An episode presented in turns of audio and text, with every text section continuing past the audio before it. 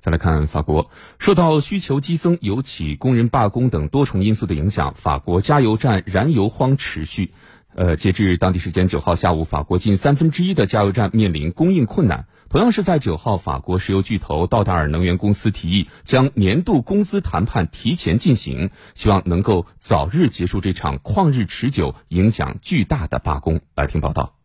道达尔能源公司当地时间九号在一份声明中表示，公司提议将年度固定年薪谈判的开始时间提前到本月进行，但前提是所有工人代表都表示同意，相关罢工和封锁行动应立即结束。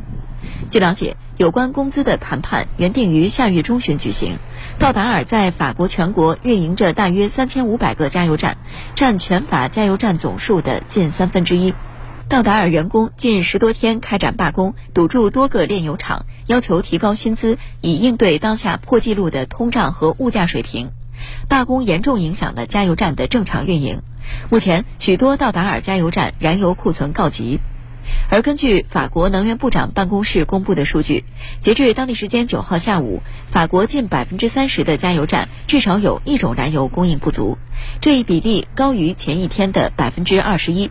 上法兰西大区和法兰西岛大区是受影响最严重的地区，分别有百分之五十四点八和百分之四十四点九的加油站燃料供应不足。与此同时，法国多家炼油厂由于工人罢工仍保持关闭，其中包括位于诺曼底的法国最大炼油厂，以及两家隶属于美国埃克森美孚公司的炼油厂。同样是在九号，法国能源转型部长帕尼耶吕纳谢表示，尽管炼油厂的罢工仍在持续，但重型运油车在周末可以为加油站补充燃油，在全国层面上稳定了形势。为改善燃油短缺状况，法国在八号到十号三天临时取消对七点五吨以上燃油运输车辆的禁令。法国总理博尔内表示，燃油紧张局面将在未来数天得到缓解。法国总统马克龙则安慰汽车驾驶员们保持冷静，不要惊慌。